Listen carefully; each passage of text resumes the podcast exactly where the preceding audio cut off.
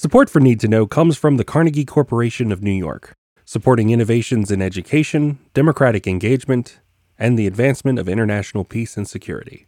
Learn more at carnegie.org. Welcome to the Need to Know podcast from the Wilson Center, a podcast for policymakers available to everyone. Always informative, nonpartisan, and relevant, we go beyond the headlines to understand the trend lines in foreign policy.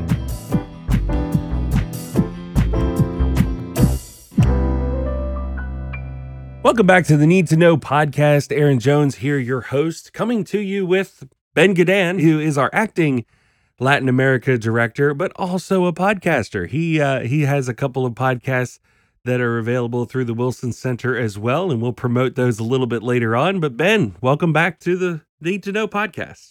Thank you very much. I'm here mostly for that promotional leg up. You know, I I'm still waiting for my invite so I can do some promotion, huh? Yeah. all right. Well, I understand completely because I am not a Latin America expert at all, and uh, you, you need you need experts on your podcast, and so that's why I bring you on. You were there at the Summit of the Americas last week, and I wanted to bring you on to talk a little bit about this because uh, there there was a, there was really a lot of negative not really negative, I guess, but but sort of uh, questioning coverage of the efficacy of having this summit and what United States' ability to really sway our hemispheric neighbors to our policies. So, want to get a sense from you, being on the ground there, uh, what what you thought of the summit. Yeah, well, first of all, Aaron, I was not alone in Los Angeles. There were there were other people who came, um, and so you know there had been this big campaign to to boycott the summit. Um, you know, it was based mostly on this dispute over whether all leaders in the Western Hemisphere should be invited or whether only democratic governments should be included. And I think it took the Biden administration by surprise how ferociously um, many countries pushed back against the notion that the United States, as host, would take it upon itself to decide which countries should participate and which should not. And so there were threats from Argentina, threats from Brazil, threats from Mexico of, of not appearing in Los Angeles at all unless Cuba, Nicaragua, and Venezuela were also invited. As it turned out, most of that was bluster. Most of the big countries, Colombia, Argentina, Brazil, were represented. There were some no shows, and we can talk about that. But you know, you had over 20 heads of state, heads of government in Los Angeles. You had lots of civil society representatives. You had lots of activists. You had serious discussion and serious issues. And I think all in all, the summit is a really valuable institution. I mention that because in the run up to the summit, there were calls for ending the entire process, given all the drama and the very low expectations for the gathering. And yeah, we, you see all these uh, countries that did have some challenges to the United States invite list. And like you said, some of that was just bluster, but is that playing well at home? Because some of these are democratic countries that you're talking about, right? But supposedly they're cozying up to some of their authoritarian neighbors. What's the dynamic there? Yeah, I think, you know, all in all, it was a self defeating strategy, in my view, by, by many leaders, and, and frankly, sort of bizarre. I mean, there's not much that Cuba, Nicaragua, and Venezuela have to offer the region. This is not the heyday where Venezuela was flush with cash and was able to spread it around the region. These are pretty much bankrupt countries with, you know, appalling human rights records. And so why did they get so much support for this? It's hard to say and it's idiosyncratic. In the case of Mexico, I think it did play well locally. The idea of standing up to the United States, even if standing up on behalf of some pretty uh, unsavory regimes. When it came to countries like El Salvador and Guatemala, I think they were just looking for an excuse not to be lectured about their own poor democratic records and, and high levels of corruption. So this seemed very high minded, but really they didn't want to be there at all because they're on pretty poor standing with the United States. And so, you know, the reasons differ. Some of them genuinely based on ideology, some of it domestic politics, some of it kind of fear of being called out for some really bad conduct at home. You put all that together and, and a little dash of declining US influence in the region, and you got this boycott campaign that, though it didn't fully realize itself, did distract a lot of energy and diplomatic muscle from building an impressive agenda for the summit itself. And probably the one the, the one no show that really made the news a lot was Mexico's president, AMLO. Now, Mexico was represented, Mexico was there, but not in the form of their head of state. So, uh, were there any other big no shows, and and what's the significance of of Mexico's participation or non participation there? Yeah, I mean, look, Mexico has a close relationship with the United States. It's inescapable. It's, it's important on counter narcotics and security, economic integration. And because of that, there's an enormous number of high level dialogues. There's dialogues of all North American leaders, including Canada. There's bilateral dialogues on every issue under the sun. You know, so I think on one level, look, President Biden, President Lopez Obrador, they didn't need to meet in Los Angeles. They meet plenty um, in other venues. On the other hand, I think the symbolism was disturbing, given all the reasons I just mentioned of the importance of the relationship. One would think the Mexican leader wouldn't insult the United States leader so unnecessarily and so publicly in such an important moment. And also, why deprive this hemispheric gathering of the perspective of Mexico, one of the, the most important actors? And I'll say, in particular, given that migration was a big subject you know, the, the summit produced this Los Angeles Declaration on Migration. And guess who wasn't there? The president of Mexico and the presidents of El Salvador, Honduras, and Guatemala. Those combined represent most of the sources of migration to the United States and most of the solutions as well. Well, what does that what does that mean for that particular agreement then? Does it have any teeth or legs? I think the agreement was well informed. There'd been a conference in Panama before the summit, attended by the U.S. Secretary of State Tony Blinken. Uh, I think you know the issue was understood, and a lot of the countries who signed on, including in South America, have their own migration challenges that really were addressed, including the absorption of these six million Venezuelan migrants who, you know, largely have stayed in the region in places like Colombia and Ecuador. We, the Wilson Center, hosted the presidents of Colombia and Ecuador while at the summit to discuss this very issue. So what I would say is it was valuable. It's an important declaration. It should move more resources to the region to help integrate these migrants. But yeah, it's difficult to say that it's a comprehensive understanding of the problem and its solutions without some of the most key leaders in the region at the table. I want to bring up the issue of China because you know, when you have a summit like this, it seems to put into stark relief the difference in the approach of the United States and the difference in the approach of, approach of China. Because you have China coming in to a lot of these countries with real hard offers in hand of saying that we will build, we will bring infrastructure, we will do this and that, and it's an economic benefit, is what they're saying. Whereas the United States comes with much more soft things like agreements and you know maybe we'll have this and that how is the how is the united states viewed uh, w- when you go to a summit like this when all this is kind of happening in the background with china?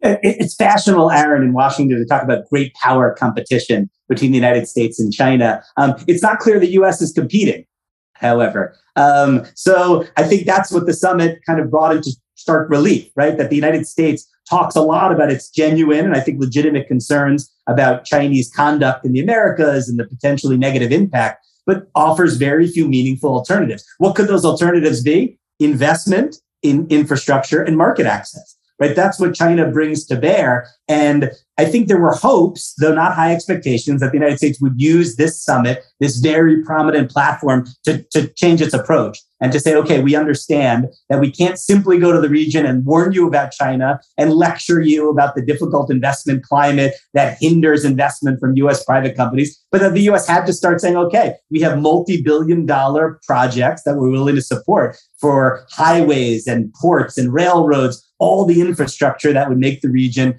uh, more competitive economically, less dependent on commodity exports. And the US didn't do so.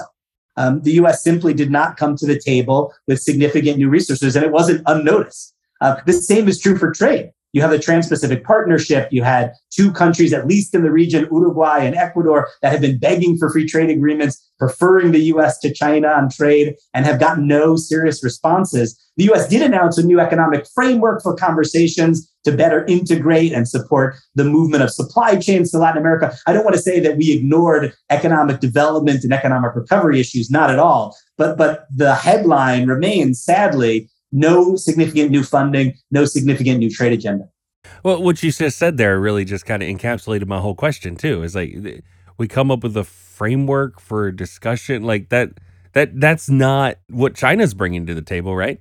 No, absolutely. I mean, I think the whole approach is a gift to China. China sat on the sidelines, sort of uh, luxuriating in the criticism of the organization of the summit, sort of trolling the United States by calling it the Monroe Doctrine when the US decided dictatorships can attend. Of course, holding its arms wide open to dictatorships and its own engagement in the region. But most of all, it comes down to investment and trade, Aaron. And I think China was very pleased to see that the United States was not putting significant new resources in the region or offering significant new market access. Those are the most potent tools. And, and on that score, the White House came to the summit with both hands tied behind its back.